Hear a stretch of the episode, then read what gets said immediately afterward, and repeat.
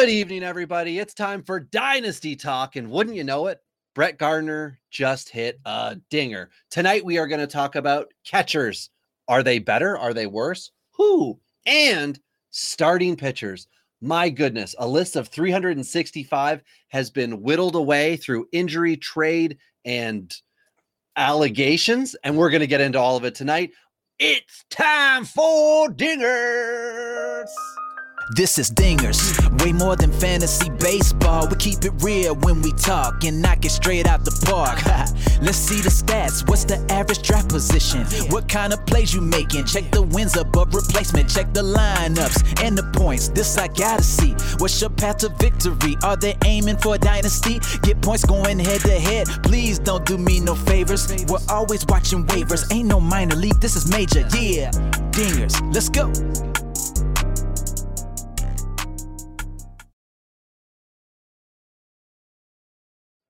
Welcome to Dingers, the only fantasy baseball podcast for smart people. It's not just Austin Nola that wins you championships. That's why week in and week out, we're delivering tips and strategies to help you live that straight up OG lifestyle. Joining me again this evening from the room, it's Robbie. Yeah, excellent. How are you doing tonight, Robbie? I, I know you're super jacked up because I sent you that sweet shot of a boat flying through the air which it did fun. upset me. Like I genuinely was like, that looks like a nice boat, and then it was on one of those inflatable thingamaboobs, and then the weight dropped and just flipped her several times, and mm-hmm. she was destroyed. But hey, that will happen when you smash a boat like that. Stunt um, boat. Yeah, but like I said to you, they need to put it beside water so then the boat at least has a chance of landing in water. yeah, because I, I, thought that would have been good. Yeah, I totally agree. And it's uh it would be better that way. It's more appropriate. It's kind of like uh in Happy Gilmore when he snaps the rake and he throws it into the woods. Thought it should be with it with its family. yeah, I was putting it putting it back in its home. Um, yeah, so tonight we are going to talk about dynasty uh, our rankings. So we've got the dingers rankings we do in the off season. We released those last year. Everybody got to enjoy uh, between what was it like Christmas and New Year's. They all went out, and um, we skyrocketed up the old fantasy baseball rankings on whatever that chartable site is, and we ended up as the top ranked um, dynasty fantasy baseball podcast to enter 2021. So that was really exciting for us, and we greatly appreciate it. Hope that our rankings have helped others. Tonight, we're going to do a little self assessment on some of the most. Um, I don't know. I don't know what to say about catchers. I don't want to call them the most exciting because they certainly aren't that. But one of the positions that can either help or hurt you the most in starting pitchers, and then whatever you want to say about catchers. They're the most electrifying roster fodder in fantasy baseball. I think that's maybe the best way to say it because you know, I agree. They, you made a, a joke in our our big league that's currently drafting its first year players, and somebody took a catcher what third. Yeah, the catcher that went to Pittsburgh first overall names escape me at the moment, but it's irrelevant. Who cares? Two reasons: one, Pittsburgh; two, catcher. Um, yeah, but yeah, I made the joke of like, oh man, a catcher went one through. Like people just don't learn, man. People yeah. don't learn. Like, show me the catcher who who ha- over the last 10 years, and that's going to end up having to be Buster Posey. Show me the the season Buster Posey had that made him worth taking three, four, five years before, and then you held him in your dynasty for that whole time and then he just like won you your league. You know, he had those huge weeks where his either average power, the combo of all of it just got you over the hump. Like it doesn't happen with any level of consistency that it's worth it to take a catcher high in fantasy baseball drafts. Every year it happens. Every it. year it happens. Like, like I get it. You got you got to fill some depth at some point, right? Like you do 100%. have to think about it. Yeah, and that's what I was saying. The guy that the guy that drafted him, Andy, not at all a bad fantasy player. He won um, the the the dynasty league, our 30 team dynasty league, which you know he would have if he didn't puss out. And when I, when I say that, I'm referring to the fact that before the finals, he and the other guy in the finals with him decided they were going to split the pot. And I think we yeah. talked about on this podcast when that happened yeah. in 2019. I was pissed because I specifically said, "Do not do that. Play, please play to win."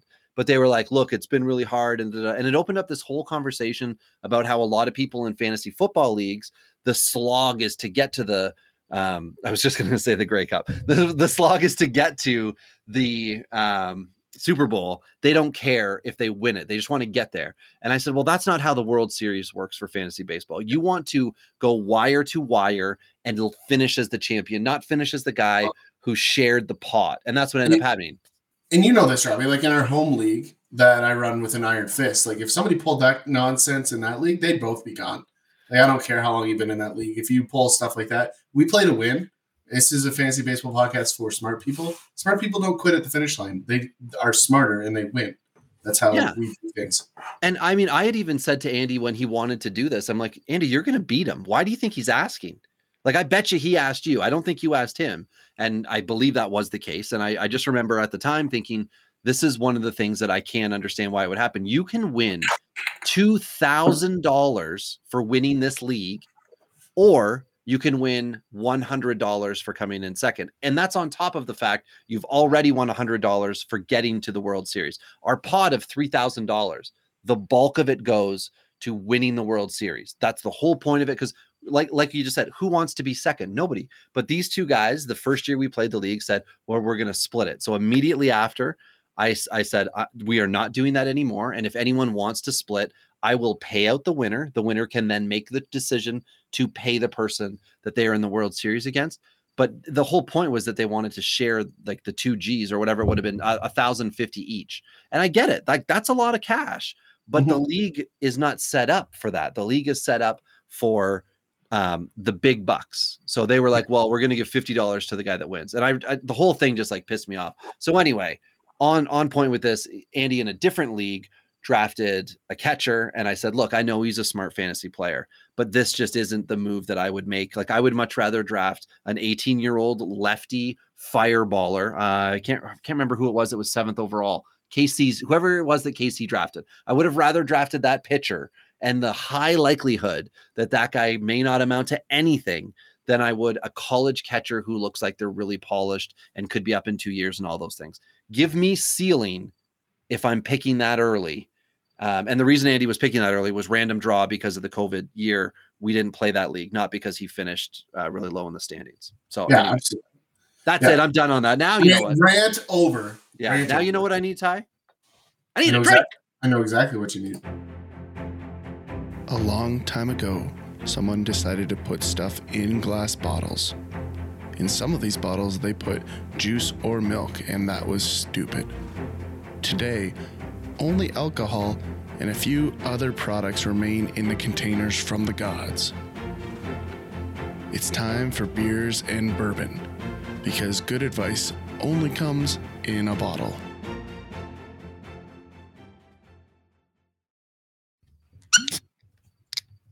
Feel like that was a weak one tonight.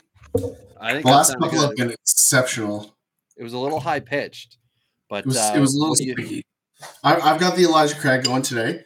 Hey, I um, saw a, a, a, TikTok where somebody said they thought Elijah Craig and Woodford were overrated, or it was Elijah Craig. Why don't I like you more? And Woodford Reserve. Everyone likes you, but I don't think you're that good. It was some type of a whiskey I, raider dude. Yeah, like Woodford is excellent. Like it is a it is in the upper tier. Is it the best? That's dependent on your palate, right? Like everybody's got a little bit of a different taste. That's the one thing I've learned about bourbon is that I do not care what your favorite bourbon is. I care what my favorite bourbon is right? And so there's so many people like, oh well, this is the best. I, I really don't care. Do you like it or not? Who cares? After that. Yeah. What do you got? So you're doing the Elijah Craig. I uh, went back to the well because this is this is the only beer in my house right now. Uh, Aber Transatlantic American Pale Ale. I've I've downed 18 of these. This was part of that big pack I got a long time ago, and this is the last one. And then I get to go to the beer store because next Thursday I'm out of here. I'm headed to the French River fishing for several days. And when I do that, I will load up with a bunch of beer and, um, you know, fish and boat responsibly. But I'm going to enjoy it and I'm going to refresh my beer stock after that. So I like it. Well, let's get into it. We got a long episode ahead of us today, um, but it's a good one because we're going through our dynasty ranks that we did preseason. We're talking five year projections none of this in season change nonsense, but we are going to just self critique ourselves, what we learned so far this season, what we see heading into the off season. We're going to start with our favorite position, the catching position. It's a quick one. There isn't a ton of movement here, Rob. I think one of the to kind of highlight the position, we've got three or four stars right behind the dish on the offensive side, and then we've got a lot of movement after that. We've got some old guard leaving.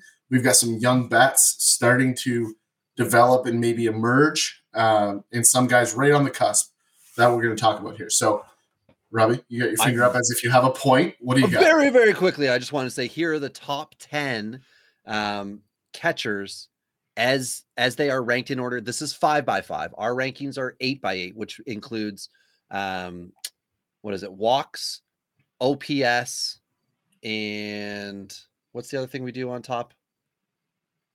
Walks, Walks OPS, quality starts. Well, quality starts for pitchers. But anyway, so we've got we've got the additional excuse me, categories over the five by five. But in five by five, uh, number one is Sal Perez. Number two is Buster Posey, which uh, you know everybody knew that was going to happen. Uh, number three, JT Realmuto. Number four, Isiah Kiner Falefa. Number five is Will Smith, who is our Dingers top ranked.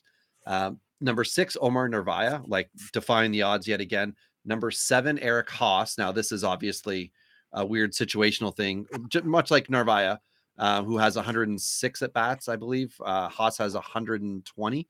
Uh, Willson Contreras uh, with the Cubbies, Mike Zunino, and then Kyle Farmer, a man of a million positions, with a couple other guys uh, just outside. Yan Gomes, who was just traded to Oakland and is 34, I think, and then Tyler Stephenson, who will be somebody coming up the board. And I think at 15th, if I'm going to 15, which I may as well now, is Gary Sanchez.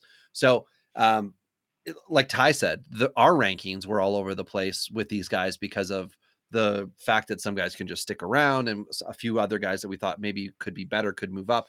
But then you have to take into consideration the fact that like who the heck knows what's going to happen because they're catchers. And that's that's why we are where we are with these guys. So um Ty, who are some guys that you are fond of? Yeah, like we start from the bottom guys that I think are moving up. Uh Cal Cal Raleigh is the first guy that I think is deserving of, of a mention. He fit at 57 on our list. Uh, I think this for us, I think we both probably would have had him higher if we had a better sense of his trajectory and timeline.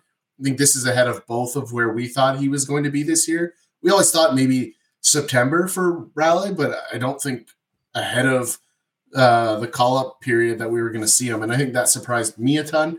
I would assume you probably feel the same way, but I think he has to move up and gets a no doubter. Uh, that's the first guy on my list. I know you've got one uh, a couple spots ahead there, but I think the one below that one on our list, Robbie, at 54, deserves a notable uh, mention because uh, he's had a really good bounce back season.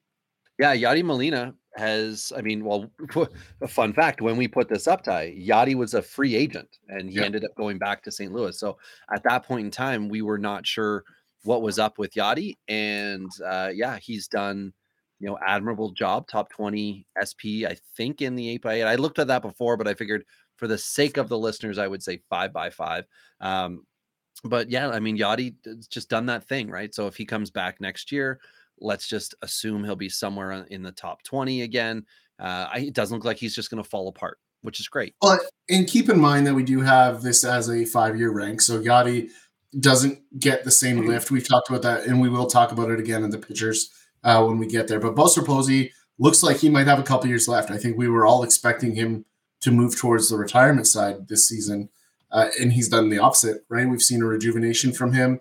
Um, I don't know how many years are left in the tank, but I think he's got to be higher than our 54 rank. Um, I don't think anyone saw this one coming. Very similar to Sal Perez, but I think even exceeded those expectations um, for for us. So I think that's a no brainer to see him jump up that list in a very big way.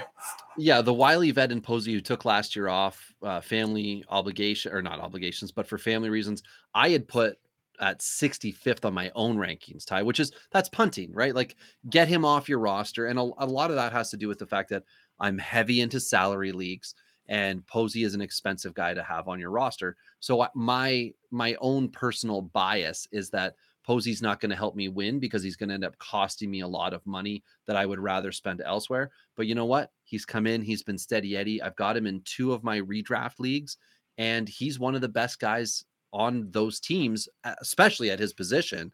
But the fact that he's able to, you know, lift up an average a little bit, he's getting, a, he's, you know, he's getting him enough runs, uh, RBIs and dingers that it's, oh. it's helping, not hurting me. And that's and is, big thing. Is San Francisco still the top scoring team in the league? Like they were there for a while. Uh, I don't. Know. Toronto has been one of the best teams uh, yeah. since June something something. Uh, yeah. basically since Springer's been back. But um, yeah, San Fran again, like no longer exceeding expectations. San Francisco's now like driving to the playoffs. Correct. Yeah, and for me, I had had Buster at 33. I think for eh, future purposes, I think I'm probably going to keep him around that mark when we redo our list, give or take, depending on how everything stacks up. But I think just given the five year trajectory, I think there won't be too too much movement for me. It's not going to be a knee jerk counter reaction. I still think that trajectory is close, uh, but we'll see how it stacks up when we get there.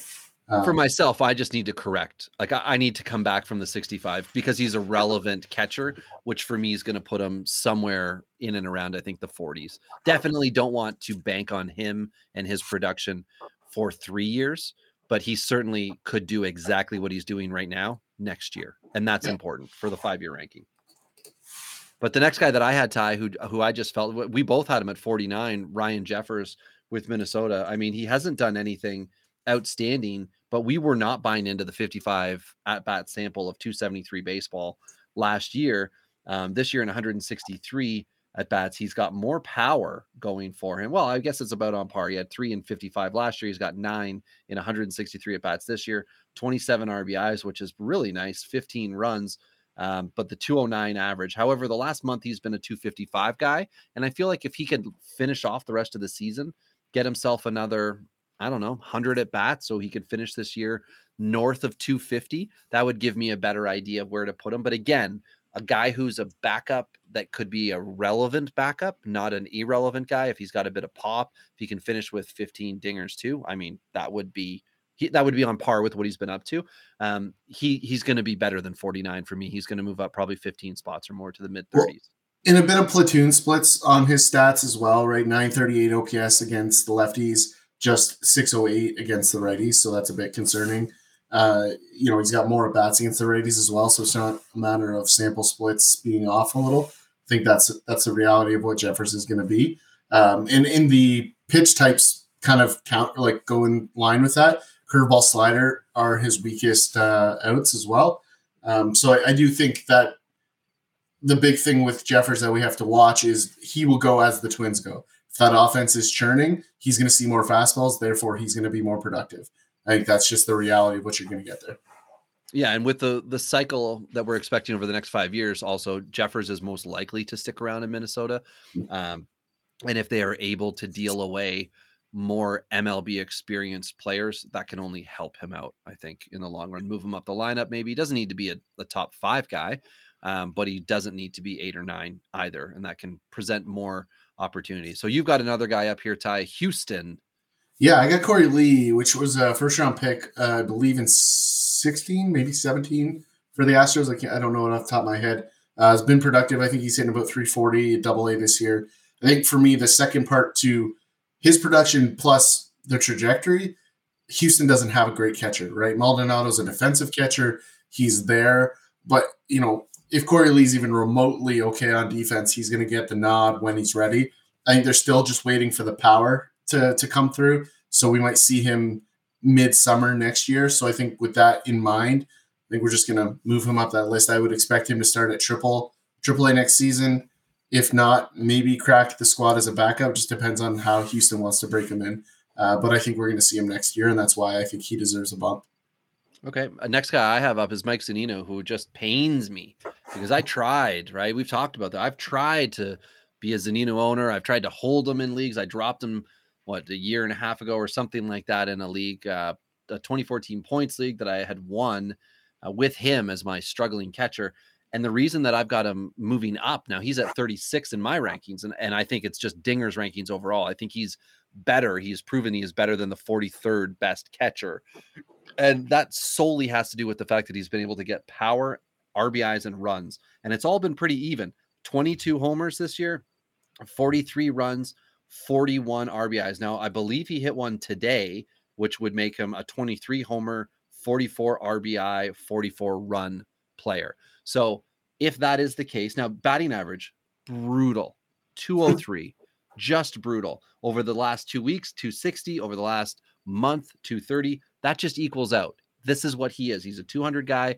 He's Adam Dunn at the catcher position with less pop. Well, and he's got the seventh best OPS at the position, which is notable, and, right? And that's exactly that's exactly it, Ty. When you go and extrapolate out and get into more categories, he becomes more valuable. That's yep. Asset. And in points leagues, that does work. So if you're just playing five by five, you know, don't really worry about him. But if you are playing points leagues, if you are playing elsewhere, he doesn't have anything on him that's positive, that's uh, increases the value of it in a trade or anything like that, you could just shuffle your way this offseason and have Zunino. Maybe he's like the reason you would have two catchers is you're taking a chance with someone else and you have Zunino as another fall guy. Because let's assume Tampa Bay takes him back for another year or one or two year deal, something like that. And he's able to be a regular everyday MLB catcher the next couple years. I think he deserves to be up a little higher in our rankings. He'd be a great split with uh, the aforementioned Jeffers, honestly right? It'd be a great two catcher tandem scenario there, right? So I don't I don't hate that concept. Um, you know, if we if we move ahead here, the next guy on our list is what do we got here? Reese McGuire, McGuire. who has been shockingly good in Toronto. Uh, left-handed stick, uh, definitely didn't get any votes of confidence this offseason from fantasy owners, and deservedly so. Like no one knew exactly what we were going to have for if he was going to be allowed to play Major League Baseball. It was a very yeah. weird situation uh, with Reese McGuire. So, I, I, mean, it's nice to see as a Jays fan that the production is is there because, frankly, we haven't had it from anybody else. Like Alejandro Kirk has been out all season. Danny Jansen has been the Danny Jansen we've seen. So you know, we needed Reese to step up and and both be a, a reasonable defensive catcher, but also you know, carry the offense. I mean, that doesn't get talked about enough. The the role of that guy at the bottom. His OPS isn't jumping off the charts, but he's flipping a lot of singles and doubles into the right center, right gap, uh, doing his job, right? And that's that's an asset. And from the catching position, most important thing that he brings to your team is he doesn't hurt you. That's yeah. the piece of the puzzle that I think is relevant there. And and to talk about his fall from grace, I mean, this is this is a guy who had rookie eligibility heading into last year and in in two 30 team leagues ended up a free agent. So those leagues have contracts where you would just have to pay him a higher salary for after his rookie year.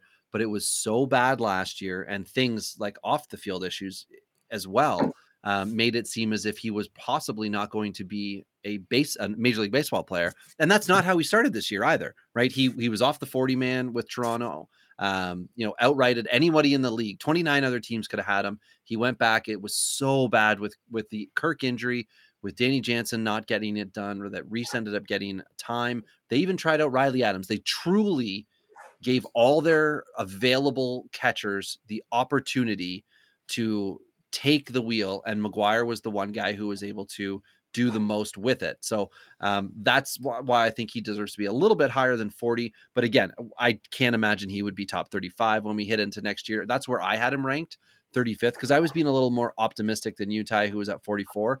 But I mean, it, it's all justified. But we what we see from Reese is not a power hitter. What we've seen from him is a guy who's just putting the ball in play and moving on. Um, next guy I have up is I don't know if, if Sisco is no longer Chance Sisco is the next guy up, and he's moving down the rankings. I don't know where he ended up.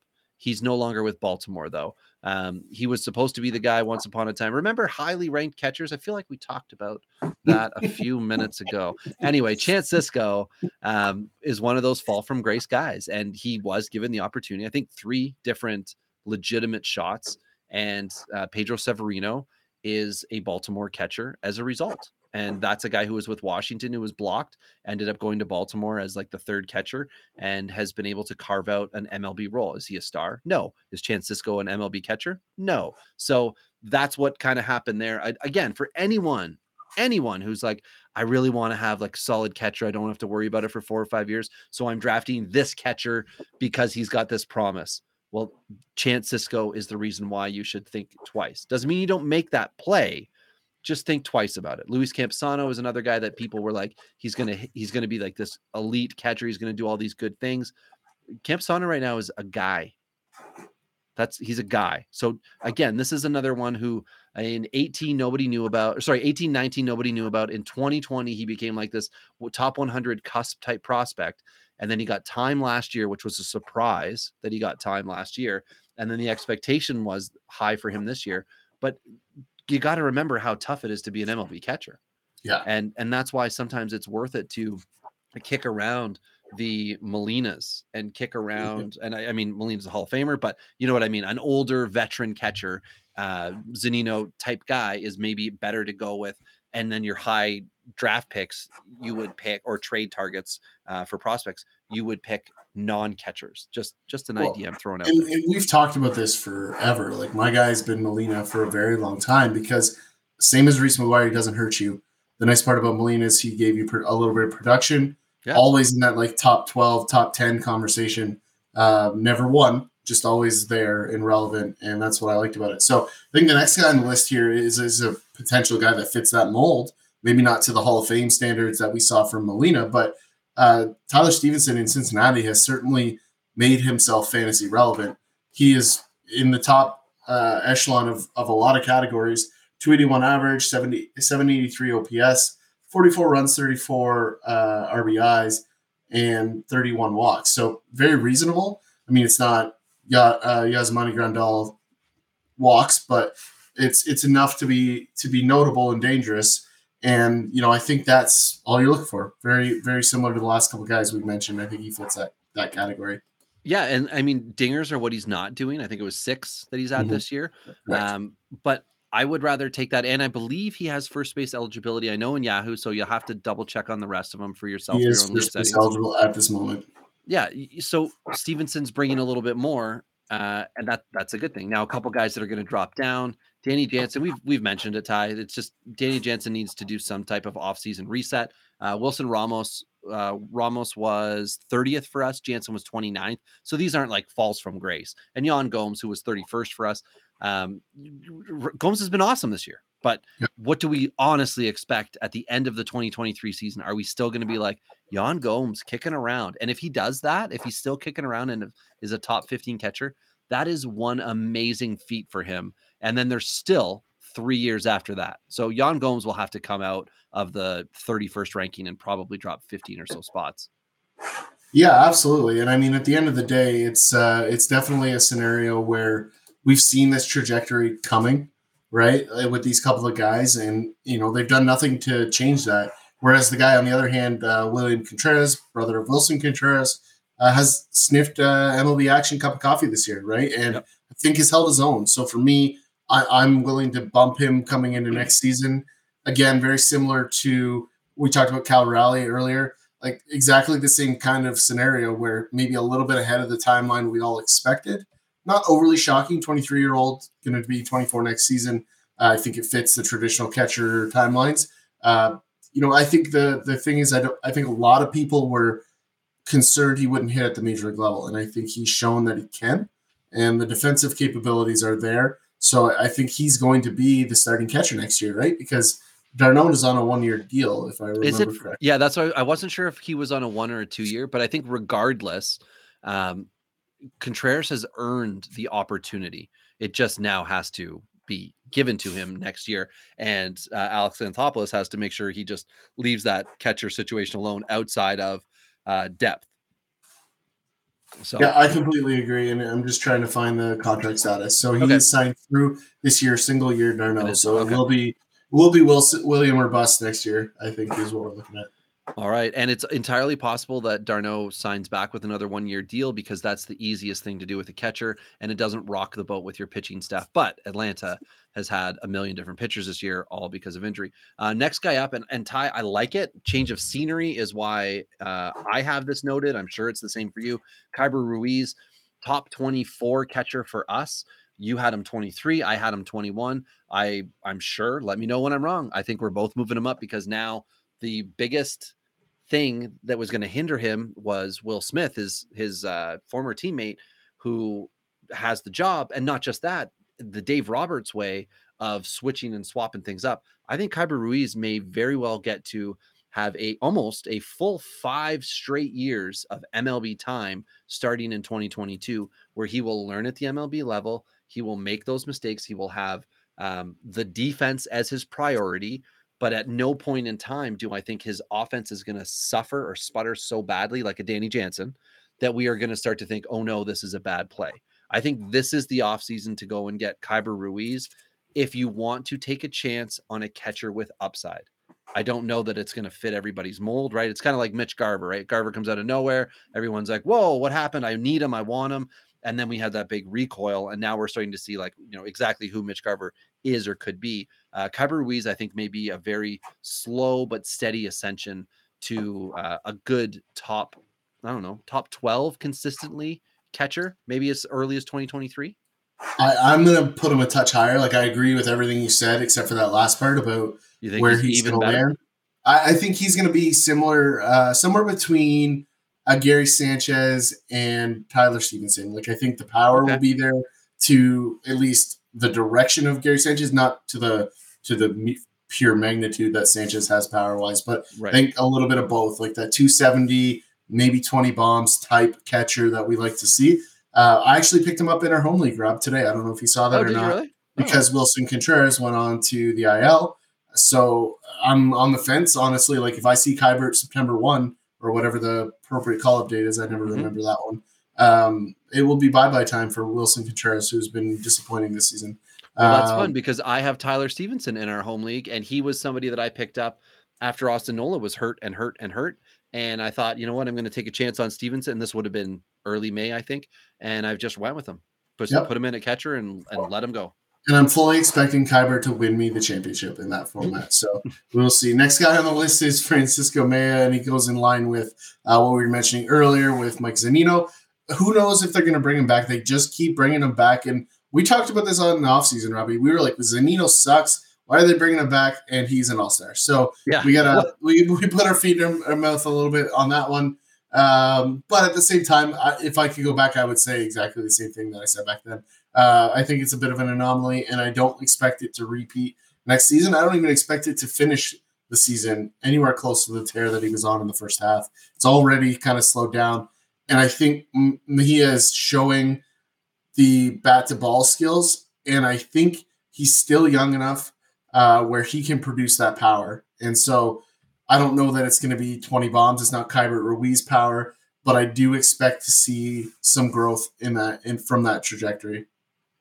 I think that's fair. Uh, next guy up is Alejandro Kirk with Toronto. We've talked about Toronto catching situation already. I had him ranked 29th, uh, so I I think I need to move him up. His overall rank, which is 18, I think that's about where he might land for me next year. Now we're going to get to listen all off season to a lot of the talking heads um, on the various popular podcasts and the other spots, the you know where where they have websites and things like that, and they're all going to tell us how great he could be.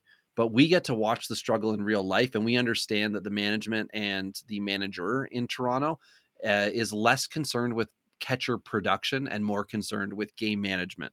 And that's something where Reese McGuire, unfortunately, has some value, and Alejandro Kirk needs to improve. Now, whether they're going to let Kirk do that uh, 40% of the time next year? I don't know. That's why, to me, I would definitely not 29th ranked, but Ty, you have him at nine. I would not be looking to put him inside my top 10. Uh, he would uh have to have the hottest of hot finishes down the stretch and be a playoff catcher. So I, I I don't disagree with the general consensus. Now, if I'm looking five years down the road, I have zero problem putting him in my top ten. And and the biggest reason for that is I think at the catcher position, we were talking about the number one ranked catcher regarding hit tool. I think bat to ball skills. I don't know that there's a better catcher in Major League Baseball. Buster Posey would be about the only one that I would put close. Molina would be up there, at least in the conversation. Awesome. But, but I do, uh, no, definitely not. Um, I would definitely slide um, Kirk into that conversation. I've watched him a lot. I, I, feel very strongly about this. The big question mark in terms of Kirk being a top five catcher for me is are we going to see the power spike that we saw last season in the small sample, right? It, it looked like it was there. The the minor league production shows that it's there. So I think it's he's capable of it, but can he do it consistently at the major league level? That's that's going to be the difference between him being top 12 or top five, in my opinion. Okay, now just just for fun, Austin Nola um, got a 293 average this year and 82 at bats. He's been steadily climbing after a terrible start, but he still has not been hitting home runs. Last year he had seven in 161 at bats. Right now he's got one, but he does have 20 RBIs and only six runs. So he is going to be so much better than his stat line looks. It's just a matter of what San Diego does this offseason. I know, I know, I know, I know, but I'm just saying. Yeah. I'm just saying. I, I'm, I'm not dump on the guy. I was more dumping on you. Uh, yeah, I know, but I'm just so for the listeners so they understand. Yes, Yeah. I I absolutely I, I love the Austin, and a lot of that has to do with the fact I picked him up everywhere for nothing, and I have traded him away in a league, and whatever the return back was was suffice to me because I also had James McCann, and I can tell you right now I would rather have Austin Nola than James McCann. The the only thing that I, I would watch for Robbie, like the breaking stuff he's on, uh, the fastball he's league average or above. The fastball was the thing he couldn't hit two years ago, and that's what he changed about last year. Yep. So he's kind of back to that this year, 255 versus 333 and 364 versus breaking and off speed. So, you know, mm-hmm. there, there's a shot there for him to to put it all together. So I, I see what you see. I just need a bigger sample. And that's what we haven't seen Yeah. from Austin Nola over a couple year stretch here. Yeah, he absolutely does. Now, a couple other guys here, Ty. Uh, I've said that I'm going to move Dalton Varsho down in my rankings a little bit. I'll Arizona's just okay. Arizona's just a dumpster fire, and and you'll see that with a lot of players on teams that are going the wrong way. Um, you can just expect less production from them, and it doesn't mean that like I I I also had Varsho as 16th. So I don't think he's going to be that, and I also don't think he's going to be a catcher. Uh, the other guy's Travis d'Arnaud. You know, he missed the bulk of this year. Uh, I had him at 18. Excuse me. A lot of that ranking at 18 was based on a good year this year. So we didn't get that good year this year. He's going to be a year older. You know, it's just going to move him back somewhere, and it also is going to depend on where he goes. So that's another important factor. So Ty, you've got an improvement on a San Francisco catcher. Do tell. Yeah, I like Joey Bart, and it's it's mainly for the perspective of buying a catcher value wise is going to be cheaper than the position he's going to end up playing. There's there's all at this point. I think it's safe to say he's not going to be a first baseman or a catcher. Sorry, he's going to be a first baseman, and I also think he's not going to play in San Francisco. So both of those things for me move him up the list because everything else he's done suggests he can hit. Now, I think San Francisco is very concerned about his defensive ability, and and I think there's probably some logic behind that. Uh, or I think we would have saw him already. They've had lots of chances to squeeze him in, and when he has come up in the brief samples that he has, he he managed reasonably, right? Like it's not a complete Yeah. nothing. Um, so I, I do expect that to be a trade this offseason.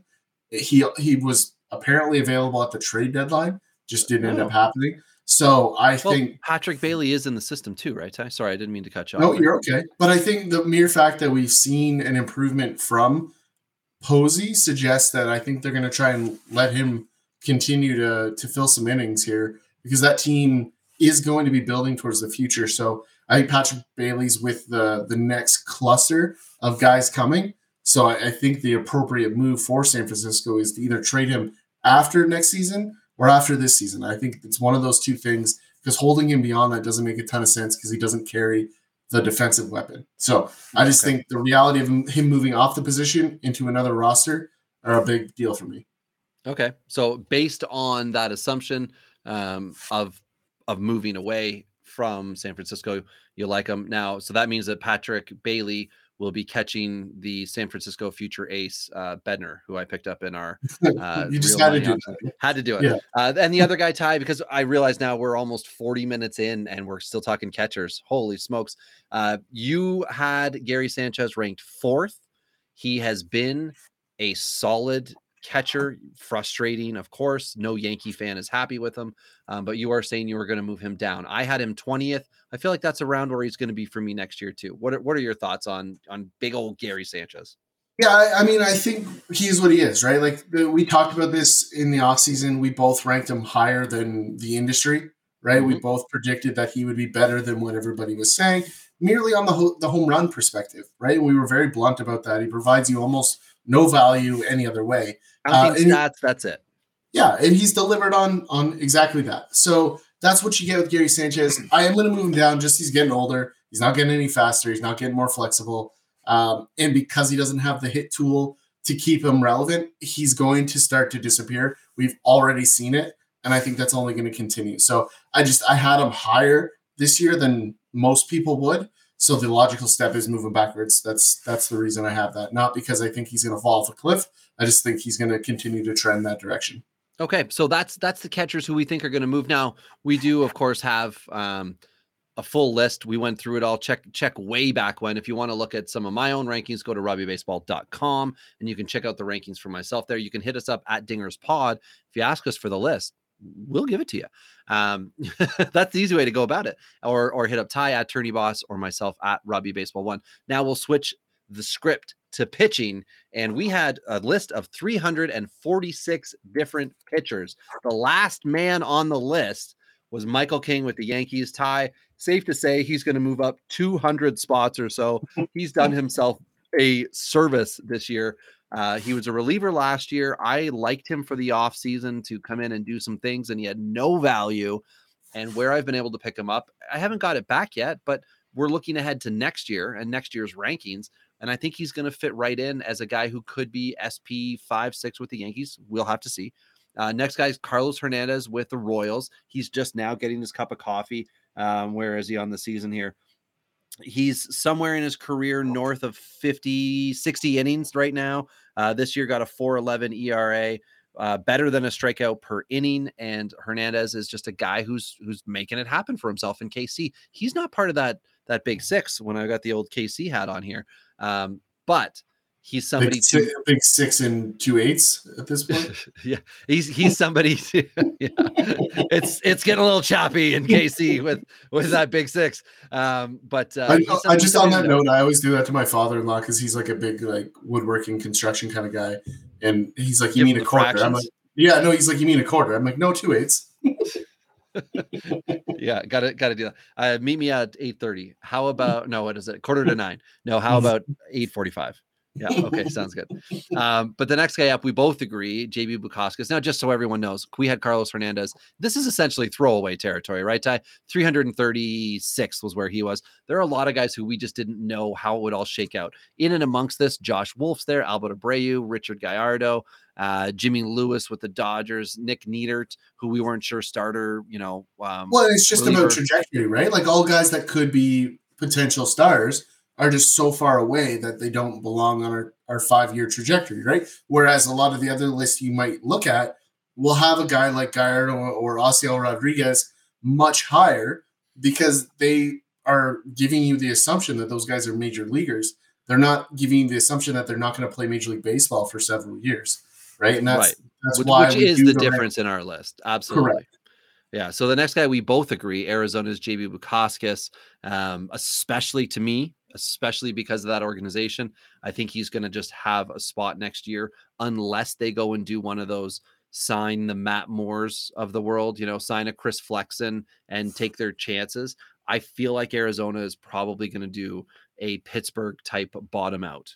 Yes. And Uh, you know, it doesn't sound good to say they're going to really suck. Therefore, he's going to have more value. But it's it's playing time, and within playing time, he can be a good controllable pitcher. And by that, I mean control his fate, like a Marco Gonzalez when he's on a bad team, not um, you know like a Walker Buehler who walks into one of the best teams in baseball and just gets to perform. So Bukauskas has his work cut out for him, not only because of the division he's in, he's only going to get a break against Colorado, but he's going to also have to pitch in Colorado. So tough slog, but he's certainly better than the 323 ranking we had. Um, next up at 309, we've talked a lot about this guy more recently, uh, Drew Rasmussen with um, Tampa Bay now. He's starting, relieving. It looks like he's just going to relieve the rest of the year. Spot starts, but definitely going to move up, and it'll be fun to see what how he finishes the season. Uh, somebody else that actually is with him right there, Ty, just just noticed that now is Tony Santillan with Cincinnati who was up and I believe is now back down, but he's going to have to move up and into some contention now that we know that he's at the level. And we talked about this before the season. There were so many things that we couldn't find out about this offseason that we were struggling based on reports from other people and who did we trust and who did we not. Well, a lot of the hype about Los Angeles Angels starting pitcher Chris Rodriguez was that he's a top 100 type prospect. He's so good. He can do all these things really, really well. Well, he blew us away by making the, the Angels opening day roster. We had him at 305, thinking he was at least two years away. So that's an adjustment we'll make. I mean, him, he gave our he gave our Jays trouble the other night, right? The first Oh, time we've seen him, right? Like, start, and yeah, he he is definitely a good pitcher with a lot of potential. But we need to see what's going on. And if the Angels are going to keep rolling six man, it is going to have an effect on their ability on each of those players or those pitchers' ability long term. And I mean, whereas they're doing it essentially for Ohtani, it like, or that's what they say, it's helpful. Also, like I, we talked about, look at Seattle guys, right? Um, uh, Adbert Alzolay with Chicago, he was ranked 302 for us. He'll he'll move way up. I mean, this is another guy who we had no idea what to expect with Chicago with that weird setup that they had for themselves. Uh, Eli Mar- Morgan, who uh, we had uh, or high high stakes heat host Dave, uh, who came on with us, and, and we said, "Give us a name, man. Give us a name," and that was the one that he gave us. And and I mean, Ty, it it did not look great off the start, but it looks like he's gonna be able to kick around in Cleveland. I'm still not a super believer in Eli Morgan, but I do think he's going to be relevant, right? I think he fits your roster more so than the kind of guys I like to hang around with. I don't Uh, know what that means. Uh, you well, let's just say this. So in our big money league, I am second in ERA, and in our home league, I'm number one in ERA. So I'm not going to own Eli Morgan because he Oh. interrupts that philosophy. So you Uh, feel like a, a week of 653 ERA is not something to aspire to. Well, and like I've been complaining about for several weeks to you, as you know, I am on the sixth straight week of heading into Friday with a sub 250 ERA from my opponent. That is extremely unlikely and nearly impossible uh, to have that kind of streak. And it's very stressful as a fantasy owner to know that you have to make perfect decisions on a weekly basis. Right. Like, and, I- and I think in these weeks, I think I've only lost two of them, right? Because my team's actually very good, but at the same time, like it, it's hard. Like it comes down to Sunday, and I don't know what to do because it's a coin Right. flip, right? And it- it's very hard to establish dominance when you're terrified all the time. I, I do understand. My home league team has been riddled with injuries, and because it's a keeper, guys like Acuna and uh, Kyle Lewis are still potent. Like, I mean, obviously Acuna is a keeper, but Kyle Lewis is somebody who I still expect four plus weeks of production rest of season, which means I need to have him on my roster if he's going to be in my on my playoff team. Um, and if I don't take him, then the guy like Glenn, who we had on in a couple episodes this offseason, he'll go and take him, just like he did Nick Madrigal. Uh, pissed me off. Anyway, James Kaprielian with Oakland. uh, So happy for James Kaprielian. And he was ranked 282 because last year he came in one, I think it was one relief appearance, four innings, something like that. But it just didn't look like he was in the cards for Oakland unless they were devastated by injury. And lo and behold, here he is holding his own, had a little bit of a shoulder thing um, back, I believe, 10 days after, which is awesome. And now he could would should be a pitcher definitely going to move up 150 spots in our rankings. I can easily see him if he finishes off the season healthy easily see him inside the top 80 starting pitchers for next year. But again we've got enough season left that it's august 12th and i can say that i can see him inside the top 80 and we could get to the end of the, the season and i'm looking at the stat line i'm like he really faded.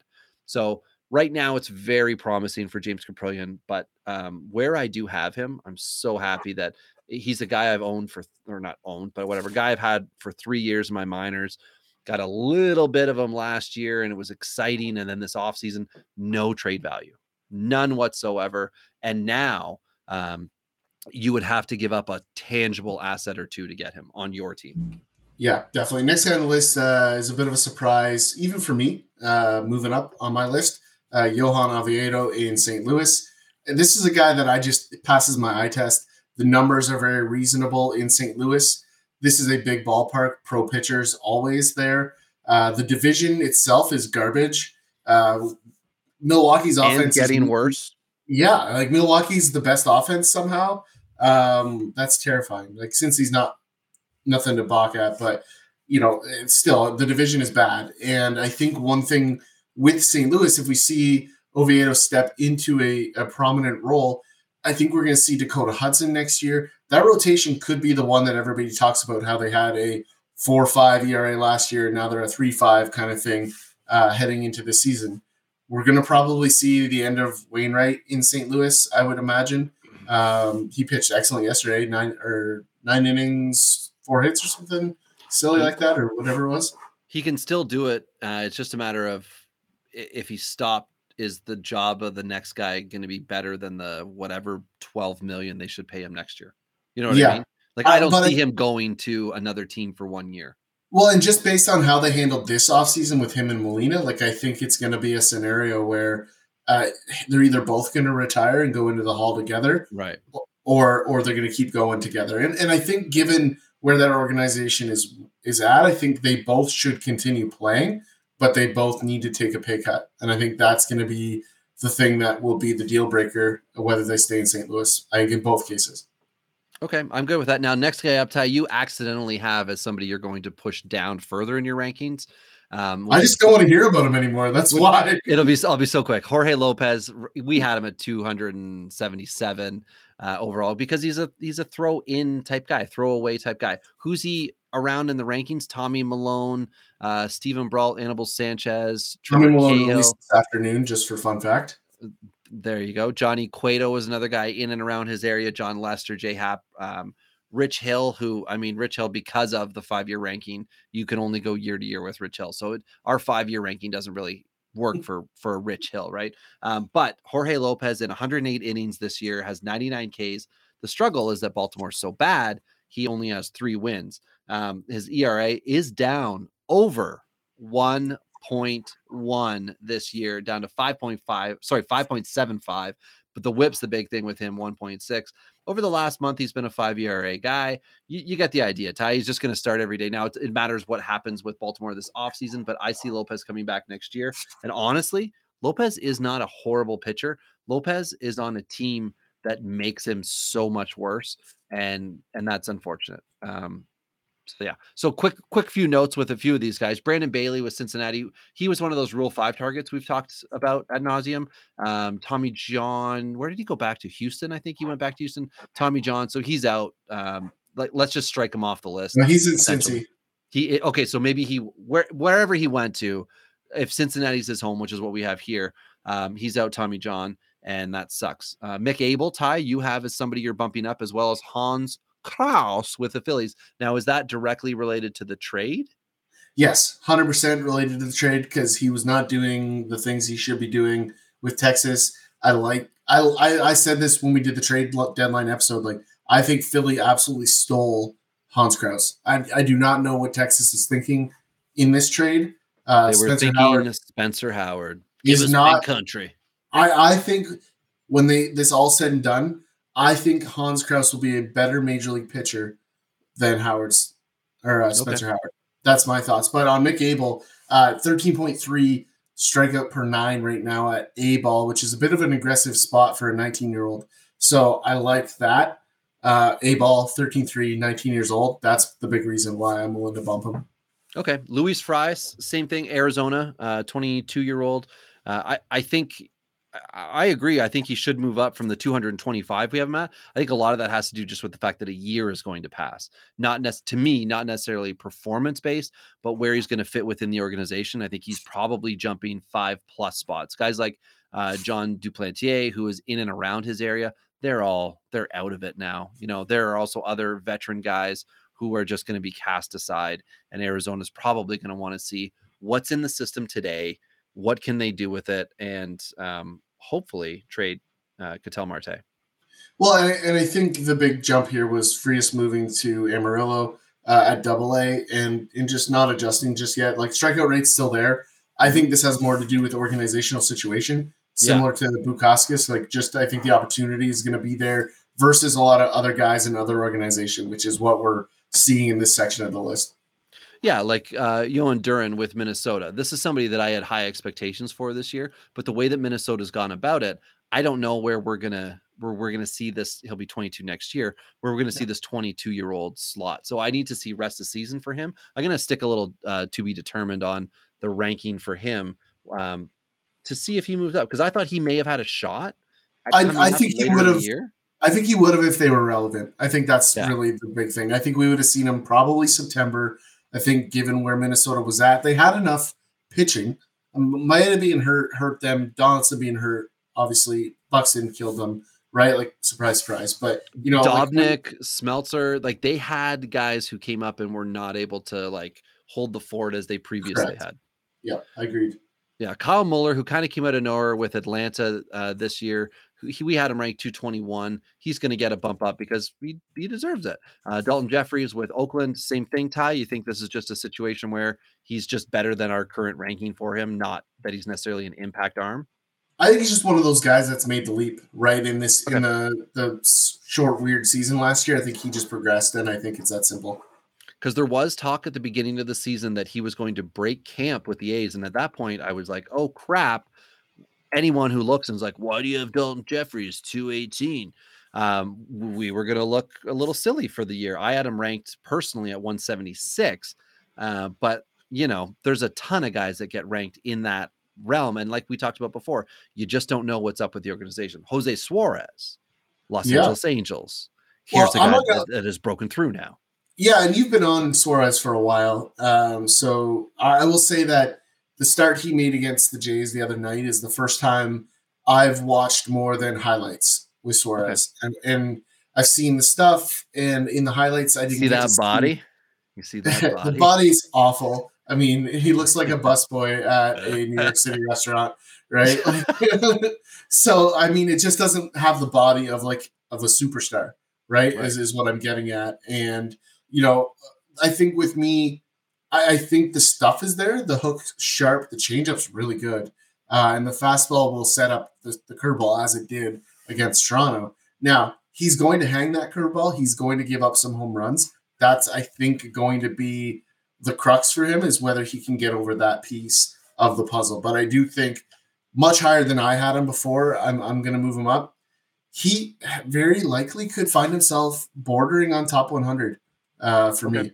And, and I think that's the direction I'm going to go yeah, there's a lot. There's a lot of important things that go into the rest of his season, right? So, um, next guy up for both of us here, Aaron Sanchez. It's just unfortunate. Body's, yeah. you know, body's not letting him do it. So we had him at 207, but I, I, I kind of feel like he might be a KBO type guy. You know, he might need to go off somewhere and be like be the RP closer dude, make two million bucks for the year, and then like you know reassess himself. I, I don't know, but the, it, it just certainly seems like the idea of him starting is uh, counterproductive to what his body is going to let him do. I think I like I like the Asian League just to to go find some innings. Like I think yeah. that's what he's, he's missed over the last couple years, and I think he just needs to go away with no pressure and go do his thing. One start a week, get yourself in, in the right environment. Uh, somebody who absolutely has changed his own dynamic, Carlos Rodon with the White Sox. We had him ranked 204. Mm-hmm. Um, yeah, I mean, I had him at 166. That was very generous.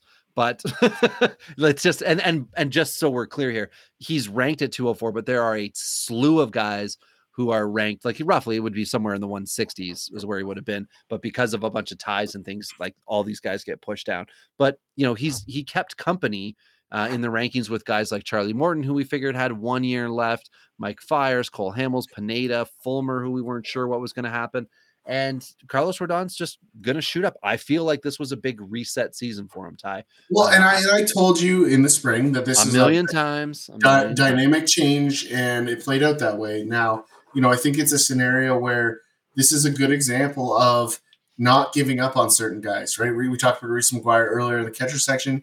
Rodon's that guy. We see this a lot in fantasy where people give up too early and they, they skip over the potential. Injuries happen. Look, Zack Wheeler's another great example of a guy that many owners probably dumped because they were tired of all the injuries. And now I bet you a lot of them wish they still had their hands on that. Like, I mean, I turned Carlos Rodon into extremely valuable pieces on my fantasy team um, in, in the league in which I owned him.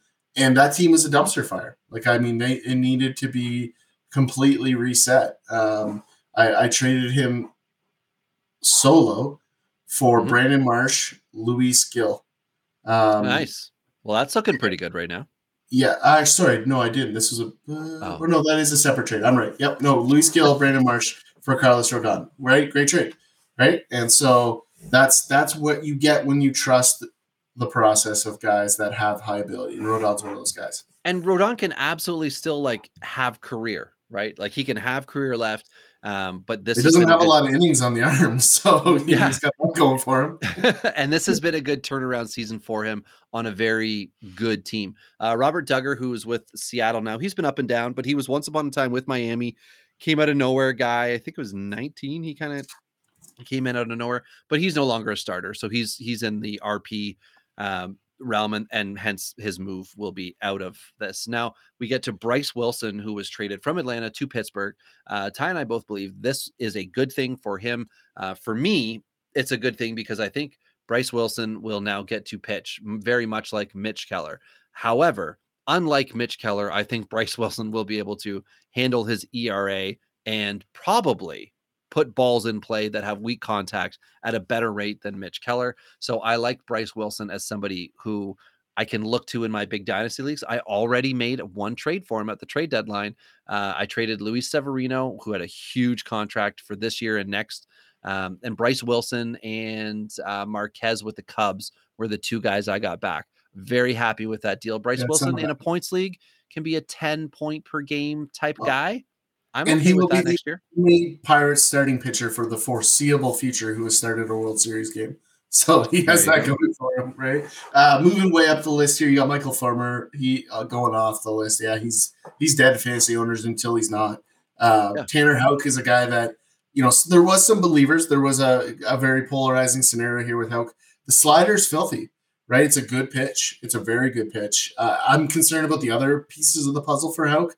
I think they're they're susceptible. I think, especially in the AL East, there's some damage that can be done against Houck. But I do think we have him 190. He has to move up. Like, there's no questions. He has to go up. He's going to be a major league starter. That alone puts you into the top 180 ish, right? Um, so he has to go up no matter what. He's going to go up into the top 100 for me without a doubt.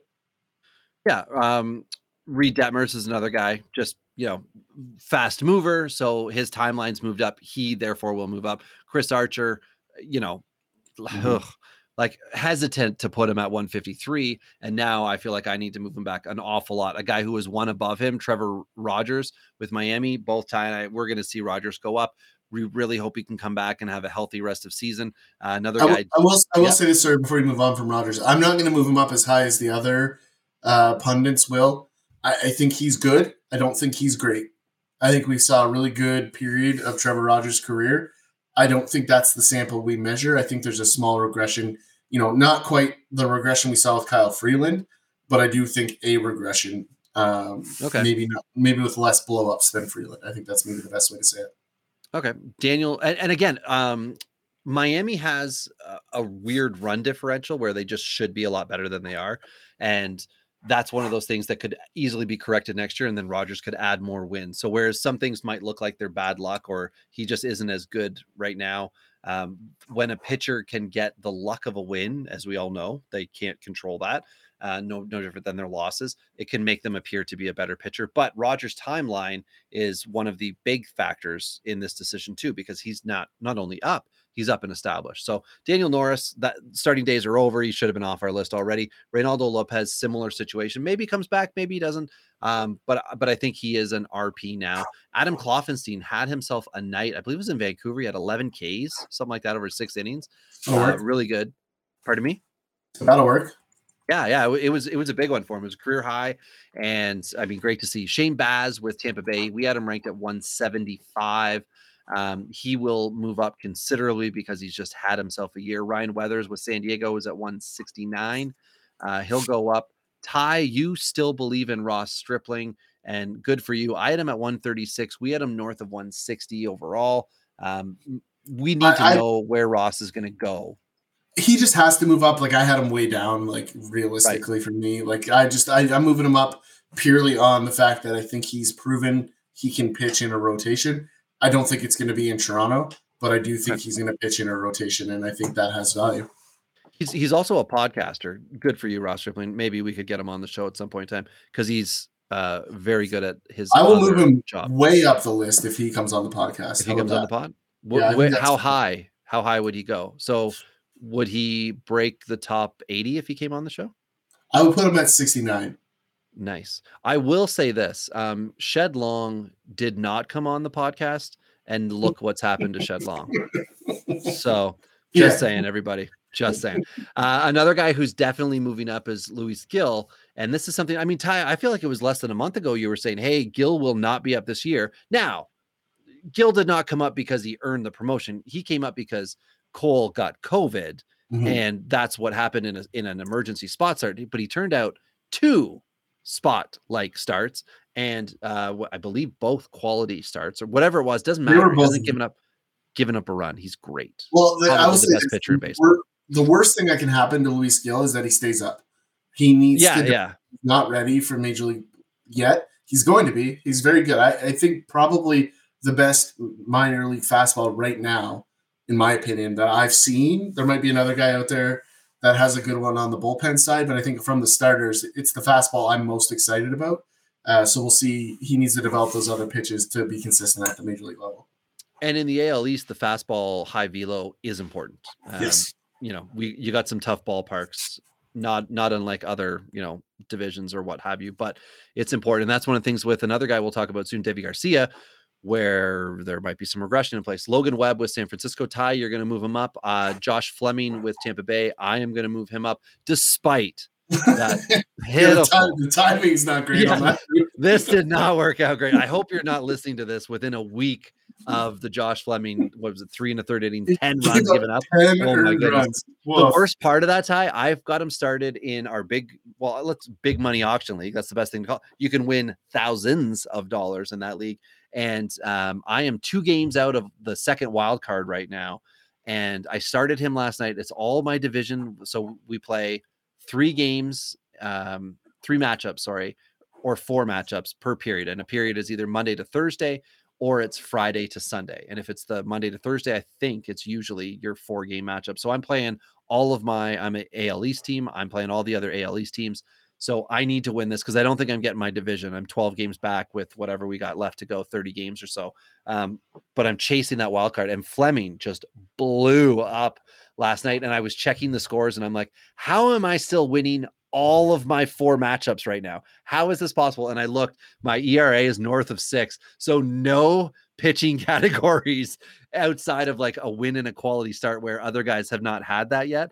Um, and I'm just laughing, like, come on, fingers crossed, I can pull this off with this horrible Josh Fleming start because that was so bad, it just crushes you. Um, anyway, other guys to move up. Nick Pivetta, I don't have him listed at this moment. Ty, I definitely missed him, but yeah, Pivetta's got to move up. He's reestablished himself. and He's not a did- top. we- Sorry. we did have him like I had him 100 on our rank. You had him 164. Yeah. Like he he deserves to be up much higher heading into next season. I mean, fastball command has been phenomenal in the couple starts that I've seen him pitch. Uh, he is he for sure is going to be bordering on my top 50 heading into next season. That's I'll say that now. Okay, that I I'm interested in that one. I do have him in our home league. If you are interested, Ty, in a trade, I uh, will require many things.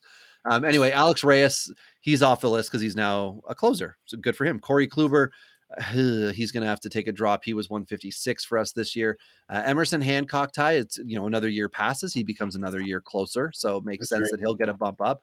Uh, Patrick Sandoval, everybody Adam ranked 127. He'll probably be in my top eight, maybe top four SPs. I'm joking, but uh, he has moved up. And if you don't know about my love for Patrick Sandoval, welcome aboard, everyone. Welcome aboard. He was inside. He was inside our top 50 prospects. I'm, I'm just waiting for Valentine's Day this year when you write your love letter to Patrick Sandoval. but him, Jose Suarez, and Ohtani. It's great that it's it's weird how it happens. Like you know, I love Ohtani, uh, I love Suarez, I love Sandoval. They're all on the same team. Eh, Good stuff. It just it makes the mailing a bit cheaper to the clubhouse, which is nice. So um, Hunter Greene with Cincinnati, he'll get a tick up. Brent Honeywell Jr. as well We'll get one. Quinn Priester, I think Quinn Priester might be a big move by the time his uh, minor league season ends. Brailyn Marquez with the Cubs, he'll be getting a bump up for me. Trent Thornton, I think it's time to chop him off the block. Uh, no fault of his own, but he's buried within his organization right now. David Peterson, we were not buying in to David Peterson's rookie campaign, as Ty said to me before we started recording. It's true. And David Peterson at 136, I don't know that he's going to be even at that come next year. So Yeah. uh, Edward Cabrera, dynamite with Miami minor league. Uh, he'll be getting a bump up this year. Easily Uh, the Mike- best player in MLB the show. Like his his Oh. sinker is disgusting. Very nice, very nice. Um, Mike Foltynewicz, it, this sucks. Yeah, Poor. Folty, right? Yeah, Steven Matz. Not that he's done anything wrong at this point in time. Ty, he was a Met, which is fun when I'm looking at the spreadsheet here. Uh, moved to Toronto, had four wins in April, and since then has been, uh, you know, a starting He just, pitcher. he just can't sneak the fastball by anybody. That's his problem. The rest of the stuff plays. a lot of contact. Yep. Yeah, fastball's not doing it.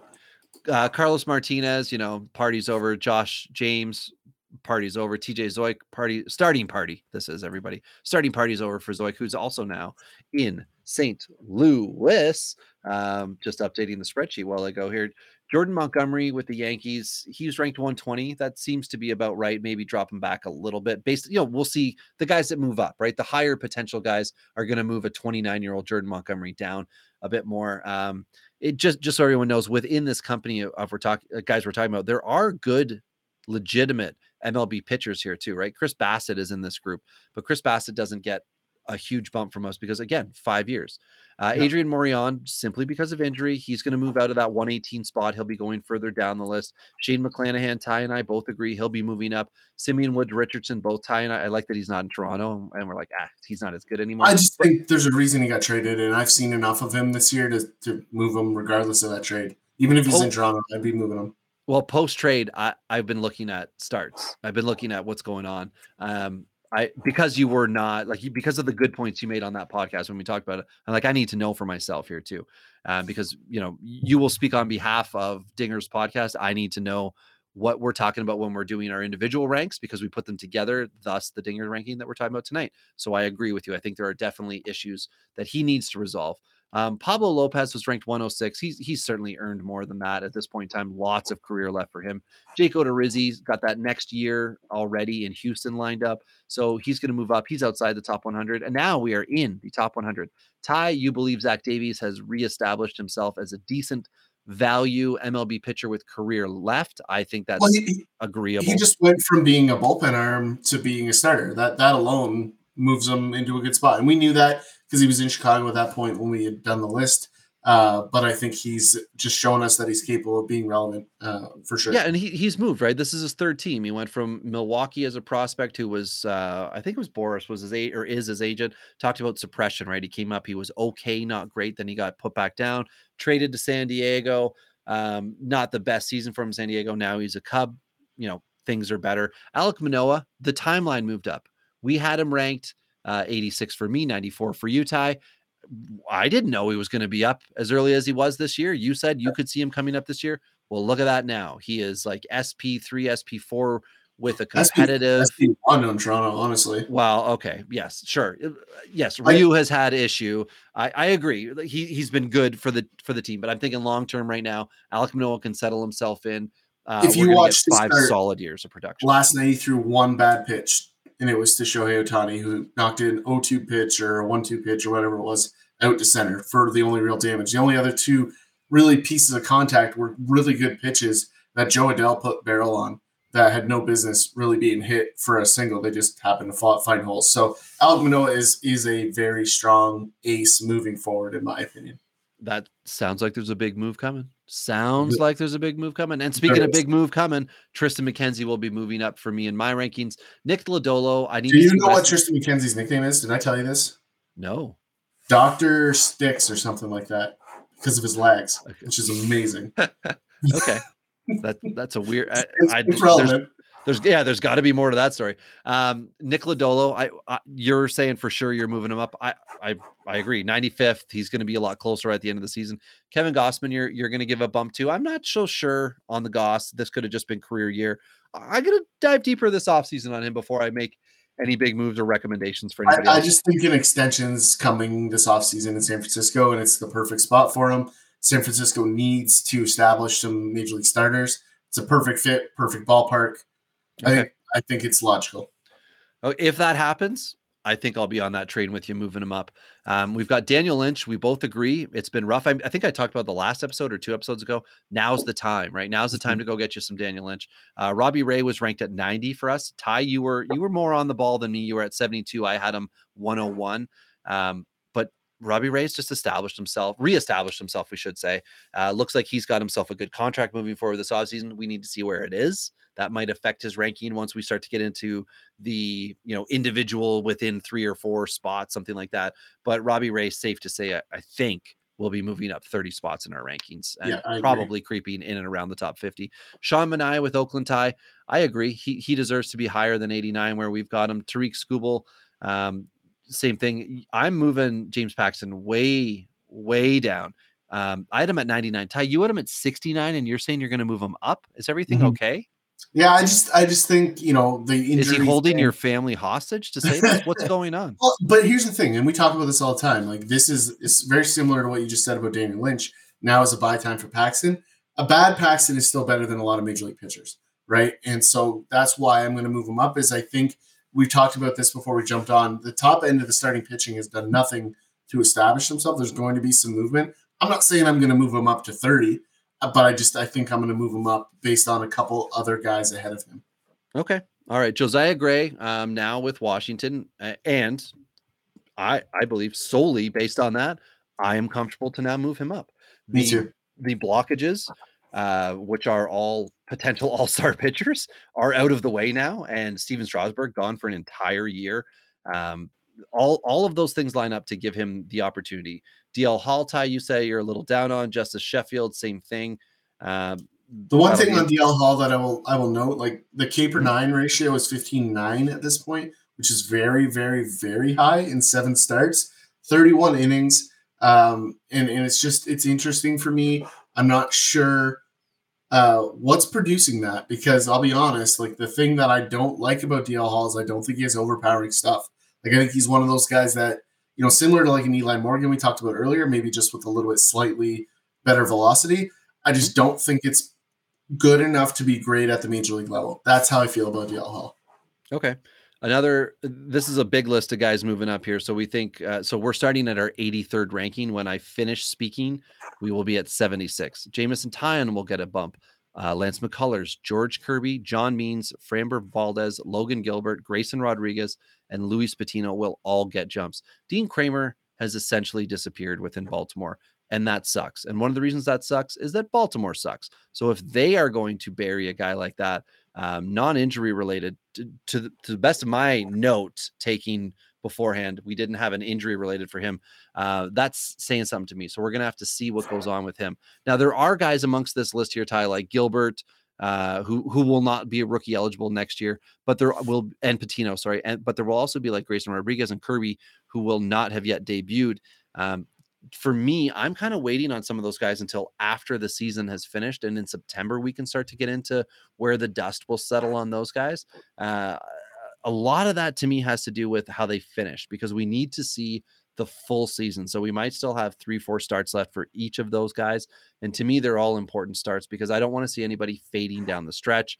Um, I want to see guys that are on those competitive teams that can get into the playoffs. You know, sometimes the teams, the organizations will take their players and either promote or not promote because they want them to get playoff games.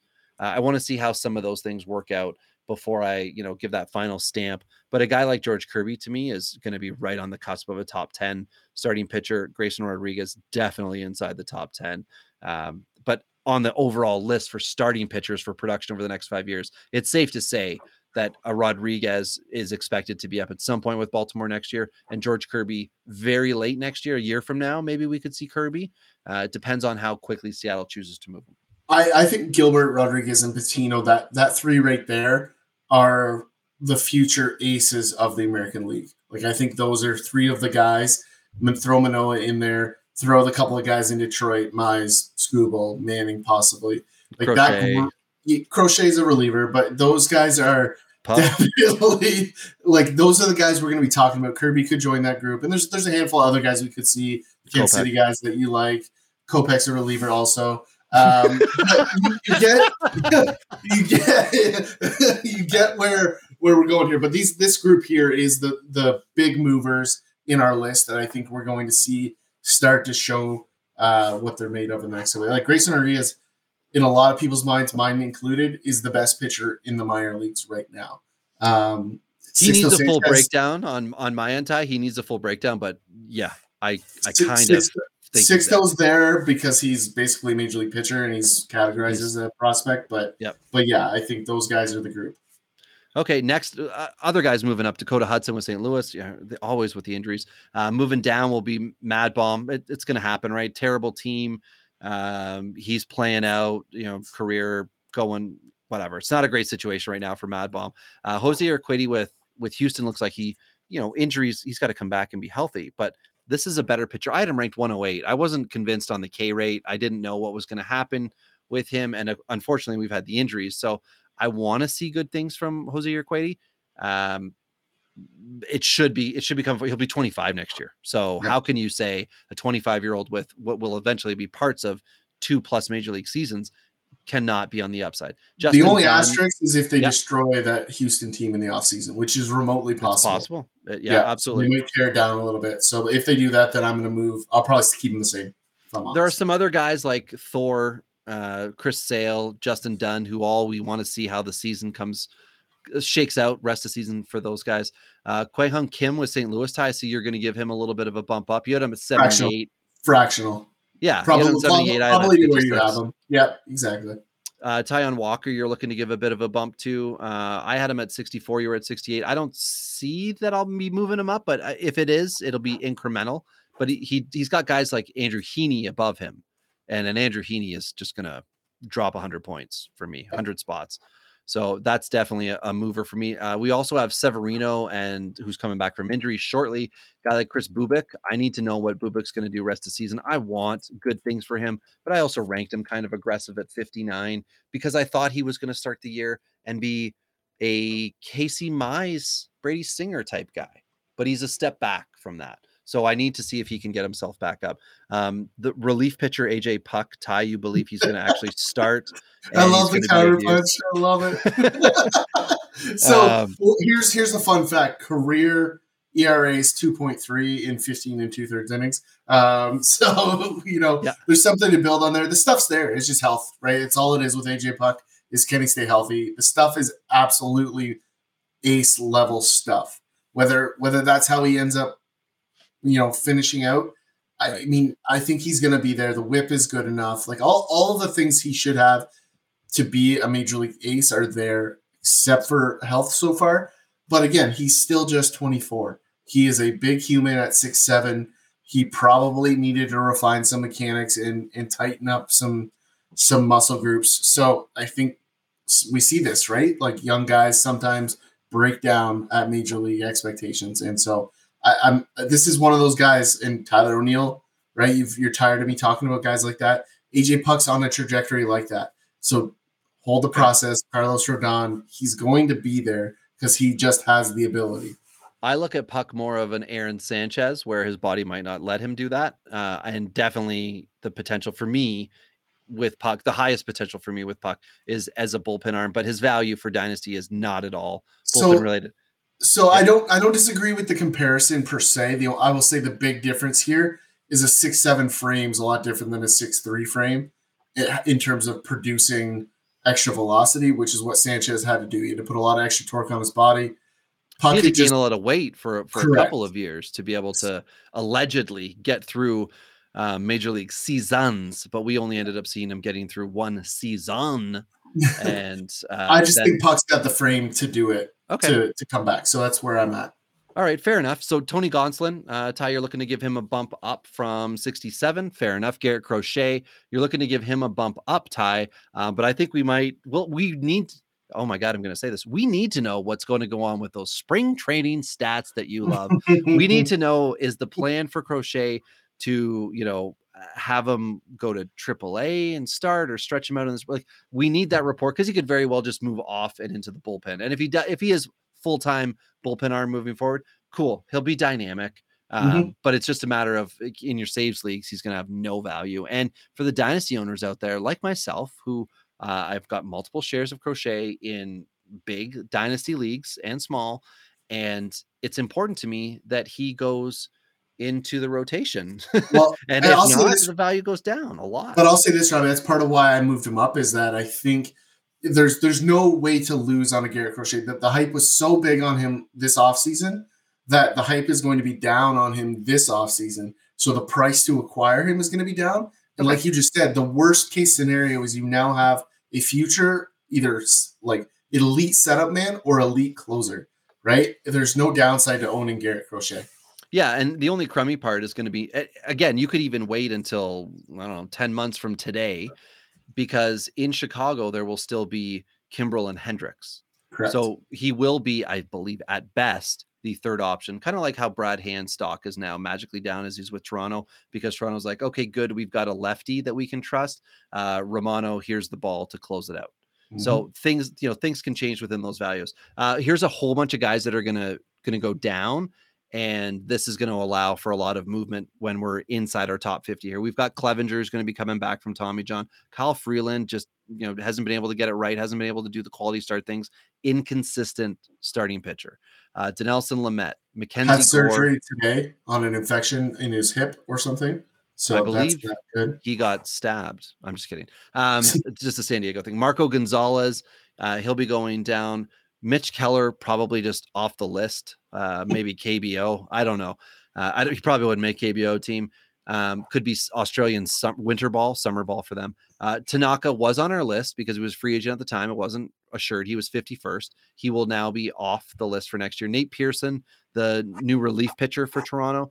Uh, Forrest Whitley, uh, the juiced, injured Houston another reason why you need to be cautious with guys and sometimes warning signs are legitimate like you get a suspension and you might not think that guy is as good a pitcher well here you go um, Kenta Maeda, uh, I'm going to be putting him down a little further from my 58. Ty, you're talking about moving him up from your 39th ranking. I'm interested. Just in bounce, just bounce back. I, I think there's okay. stuff here. I think I think innings, inning. Like I know this year's not the best example, but Maeda has been relatively consistent over a long period of time. I think the ballpark plays well. I think that that Minnesota team is still not a bad baseball team. Pieces. So yeah. yeah.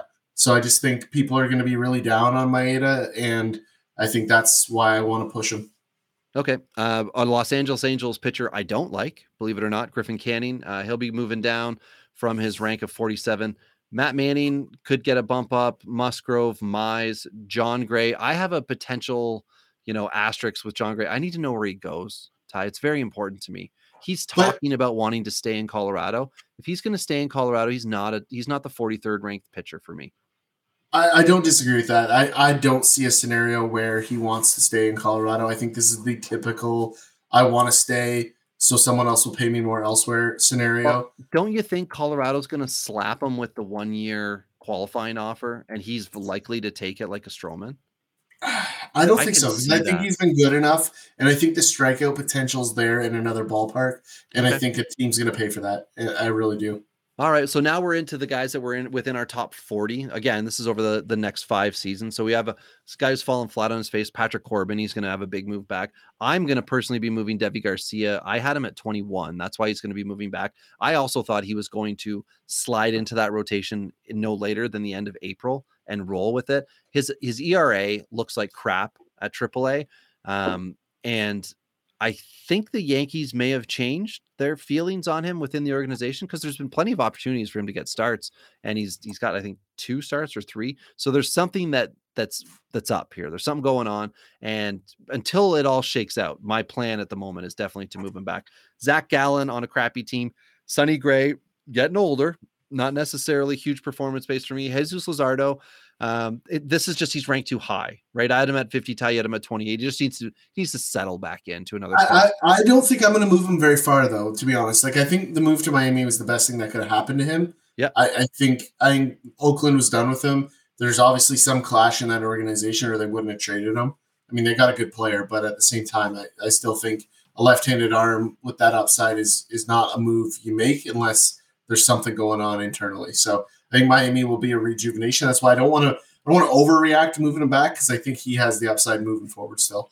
And I, he will start rest of season as well in Miami. So there's definitely room for him to change our minds. But for me, having him as a top 50 guy seems like now, unfortunately, that was a bit of a stretch. Hunjin Ryu, Hyun-Jin Ryu getting another year older, getting having weird stretches with Toronto right now. Yeah. There's got to be, it's got to be something going on um, he very he has a very Jose Suarez body, or Jose Suarez has a very Hyun-Jin Ryu body. Um, I don't know. Like Hyun-Jin Ryu is like SpongeBob SquarePants. Like he's just yeah, square. I guess he's, he's got he a weird square. Like I don't know what anyone that is that shape. Uh, uh, Hyun-Jin Ryu is. Um, Yeah. Brad Keller for me is going to move back, but that's because I had him at 39 and Ty had him at 34. And Brad Keller did not take the developmental step that I was hoping he would, like a I guy agree. like Brandon Woodruff. Um, but for me, Woodruff is. I- I want to. I'm gonna have to shake it out. He deserves to be higher than the 46 I have him ranked at. I have not yet committed to that, and I don't quite know why. Ty, um, you are committing to moving him up inside your top 25. I think that's probably a fair thing. Kyle Hendricks, another year older, uh, less competitive team. See what happens with Hendricks in the offseason. I can't imagine Just he's he's the, The- opening day starter for the Cubs Well, next. I talked about this with a lot of guys, right? Like, and David Price was the guy that I always hang this ticket on. Like, once the velocity goes, like that, like you're not going to be able to sneak the changeup fastball combo by them anymore, right? Because the fastball's just going to be the pitch they sit on. The changeup, you're either going to have to leave it up or it's going to be in the dirt. And I think you're just going to be too much of a deviation on Hendricks. I think very similar to why I'm moving Ryu back. I think both of them have a similar problem moving forward. Okay. Uh, Dustin May with the injury, he's just going to be moving back for me because I had him at 45. So I think that's going to be hard for him to be the 45th pitcher starting in 2022 um, to the end of 2026. So it's missed time for me on that one, not necessarily his skills and abilities. He, I just think he has too much upside. Like I, this one, I will, I will agree with what you just said. Like in terms of missed time, like that's going to hurt his stock. Um, but the likelihood of of injuries from everybody else are going to miss probably some equivalent time because we're only going to see him out probably till June next year, right? We're going to see him back. if he's pushed, if he's pushed, then yes, it, it could be June, July. Yeah, so I, I think you're going to see him back next season, um, and for that reason, I'm I'm not that worried about it. Like at the worst case, you just put his pants on his arm, and the compression from his pants will hold his arm together. He's waiting for that, waiting for the pancho. I don't know that we're going to see Dustin May next year, and that's one of my concerns with it. So somebody we'll definitely, definitely be seeing next year. Corbin Burnes. Uh, he was ranked 29th for us, 24 for you, 42 for me. I was not as much of a believer, and you know, fair is fair. A top 50 guy is is that's a good pitcher, but I think it's safe to say Burnes will be inside that top 10 next year for both of us. Um, taking a mighty, mighty tumble is going to be Dylan Bundy, who had a very good short season. Uh, Zack. Wheeler looks like he's making that ace turn up. Shohei Ohtani, who And really quick on Bundy yeah. before you too far ahead. Like Bundy pitched good last night. Like he was super pissed when he got pulled from that game. Like Bundy didn't look awful. Um, he needs I- to go find the Pittsburgh type team that's going to actually let him be a starter. Yeah, like I think Bundy would be smart to take a two-year deal with a Pittsburgh uh, or even even a Detroit to be their fifth starter. That would be a good fit for Bundy. Yeah, just just so that he's all like in addition, like uh Julio Teheran with Detroit. So he will be a starter. He will have to work himself out of the role. Whereas with the Angels, like he just he's fallen out of favor with Maddon, and now you know injuries and other things are are moving the needle for him. So Zack Wheeler again, uh, he'll be moving up from 27 for us. Ohtani, who we did we did have him as the second best dynasty player um, last year. We moved him Mhm. back simply because of a lot of heavy, heavy criticism going the other way and that average dropping a lot. Um, but he'll be moving up inside the top 25 for sure. Michael Kopech, Ty, you're going to move him back a little bit from your 37. I need to know, similar to Crochet, is this a rotation arm? Is this a bullpen arm? And then I, I will make my assessment. I think they're a bullpen arm, and the reality is those two are probably going to meet in the middle of their two ranks right now for me. Okay. Okay. Somewhere, somewhere in that realm. Uh, Clayton Kershaw, another year older, so he'll he'll be moving back a little bit from that. Marcus Stroman for me is going to take a step back. Um, nothing personal on Stroman. It, you know, if it was Roto Ronnie, he would say, "Why is Stroman in the top 400?" Um, but for me, it's it's just more about longevity with him. I don't know that we're going to see this type of stat line production, lower ERA, you know, as we get into whatever his free agency becomes. He won't have a qualifying offer this offseason. So where he goes and the length of contract and things of that nature. I think Uh, he's destined for San Francisco. I I still think it'd be fun to see him in Colorado. Ground like I don't know why the Rockies wouldn't just go for every ground ball pitcher and teach ground balls. We talked about the knuckleball thing and the fun and games of being different in Colorado, but I mean if if you've got to be zero percent chance. Sorry to cut in there. No, that no, he's okay. going to Colorado, but but I agree with everything else you're saying. Continue. I was just going to try to work in some type of dinger related comment, but I know that that could stir up a lot of controversy if we were to start yelling dinger. Yeah, that, that would be awkward. That was that was quite a scenario. How that even comes about. That's One of the fun parts about everybody attacking um, without knowing the facts, right? Yes. You can sit back and be like, "What's this that happened?" And then you listen to the audio, and because you've been led to believe that that something very rude was said, um, you immediately are looking and listening for that, and it's very easy to do it. And then it turns out it was it was somebody calling for a mascot. yes. Okay, so you know, moving on. Uh, Sandy Alcantara, who I had at 14. Uh, so I'm not moving him up, but Ty, you had him at 33. So yeah, I think there's some room to move Alcantara up for next year. Now, mind you, uh, he had a horrible start on Friday. I thought I was screwed. Was it Friday, Thursday, whenever it was? Horrible start last week. Uh, I thought I was screwed in one of my uh, 30 team leagues, but we were able to pull it out. As I mentioned on the last podcast, thank you, Connor Joe, uh, for your 30 plus point performance last week off the waiver wire for saving my negative 14 Sandy Alcantara. Uh, Ian Anderson, I had him at 27. Ty, you had him at 16. You're talking about moving him up. Yep. I just think he's that good. I, I, I stand Okay. by it. Like we're talking about a bad season here for Ian Anderson, and the ERA is three five six. So In- keep that in I- mind. Most people never- think he's had a bad year. Well, I never talk about it, but the TG because I find it's annoying. But the TGFBI league, which is the big industry fantasy baseball industry one that I'm in, uh, Ian Anderson was supposed to be my ace. Max Yep. Fried and Ian Anderson were supposed to lead the way, so it's been it's been rough. I mean, he's he's he's five and five with a three five six, right? Like ninety eight strikeouts and ninety six innings. The Yep. WHIP is a a fraction high, right? But if you look, I would love to see and missed game time, logs. Missed time Well, is, the, is the other issue with him. Yeah, and I mean, you had 12 walks in April, you had 10 walks in May, seven in June, progressing, right? And that Yep. that whip was getting significantly better until he got banged around a little bit last week by Miami. So, you know, those are the little little things that you've seen. Um, but we're or sorry, in July, that was July. He's he's on the IR or IL right now, isn't he? Right. Yeah. But I'm still moving him up. I just think this All right. is this is one of those guys that is is going to be a quiet ace in the NL. Okay, German Marquez, we are on opposite views. Uh, he was ranked 22nd by me, 20th by you. You're saying you're going to give him a bump up. I'm going the other way. Frankie Montas, you had him at 17. I'm at 23. You're talking about moving him up. Uh, Chris Mhm. Paddack, we both agree we're gonna we're gonna move him back. Uh, you are looking at moving Berrios up from your rank at 15. I'm not committing to that. Um, Trevor Bauer, Ty, you said he's going to be a top five for you next year. You really like uh, Spunk? no, I had him top five. I had him top five this year. Oh, I right. That's what it was. Headed Yeah. into the season. So so there'll be a move back. I mean, again, we need to know what what to expect out of Trevor Bauer. We've heard the rumors that the Dodgers are working on a deal um, with um, a, a prison to have him sent there so that they can get him right off the roster. He's we'll see play what on goes the on. same team as Rick Vaughn. In the Yeah, the one. Yeah, League. what was it? Yeah, uh, he's he's going to be the ace in the Cal Penal League. We'll see what goes on. Um, I mean, you know, the situation within that is is scary and something not for fantasy baseball uh, podcast. Stephen Strasburg, uh, also scary, not for fantasy baseball podcast. Strasburg, thoracic outlet. My goodness, poor guy, right? So he's going to have to take a big old dump out from me at 10, from you at 14. Blake Snell, my goodness, uh, taking that dump as well. Both ranked 11th by us, and he will Yeah. be coming out of that. Max Fried Just the is going to shell of snow.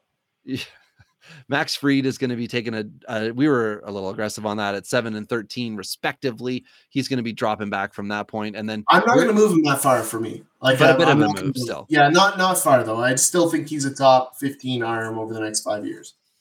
Okay. Um, and then you are looking at maybe moving Giolito outside of your top 10, Aaron Nola outside of your top 10. Glasnow with the injury, of course, he's going to move.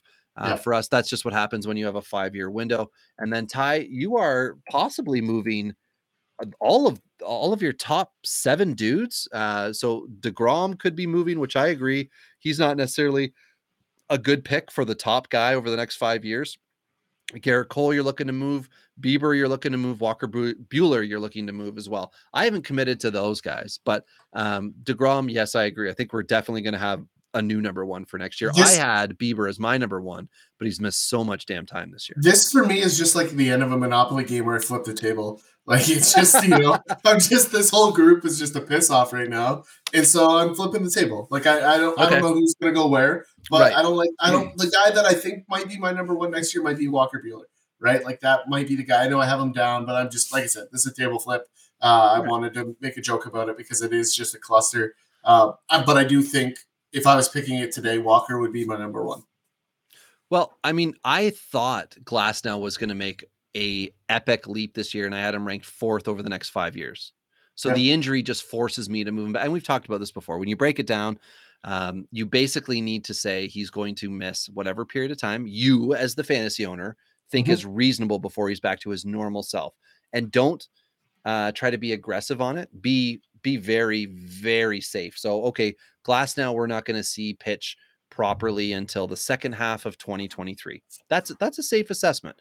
So you're going to see him going again properly in 2023. So you need to move him back because he's missing a full year and a half off of your next production period, which means if you think he is, you know, a top 20 guy, you need to move him back uh, X number of spots. So for me, that would be at least 40 spots. Well, so, and realistically, is Walker Buehler not the NL Cy Young right now? Yeah, we were talking before about what was it, Urias or Kershaw getting more votes. I think mm-hmm. Kershaw's missed time right now. Uh, plus, uh, Scherzer is now a Dodger.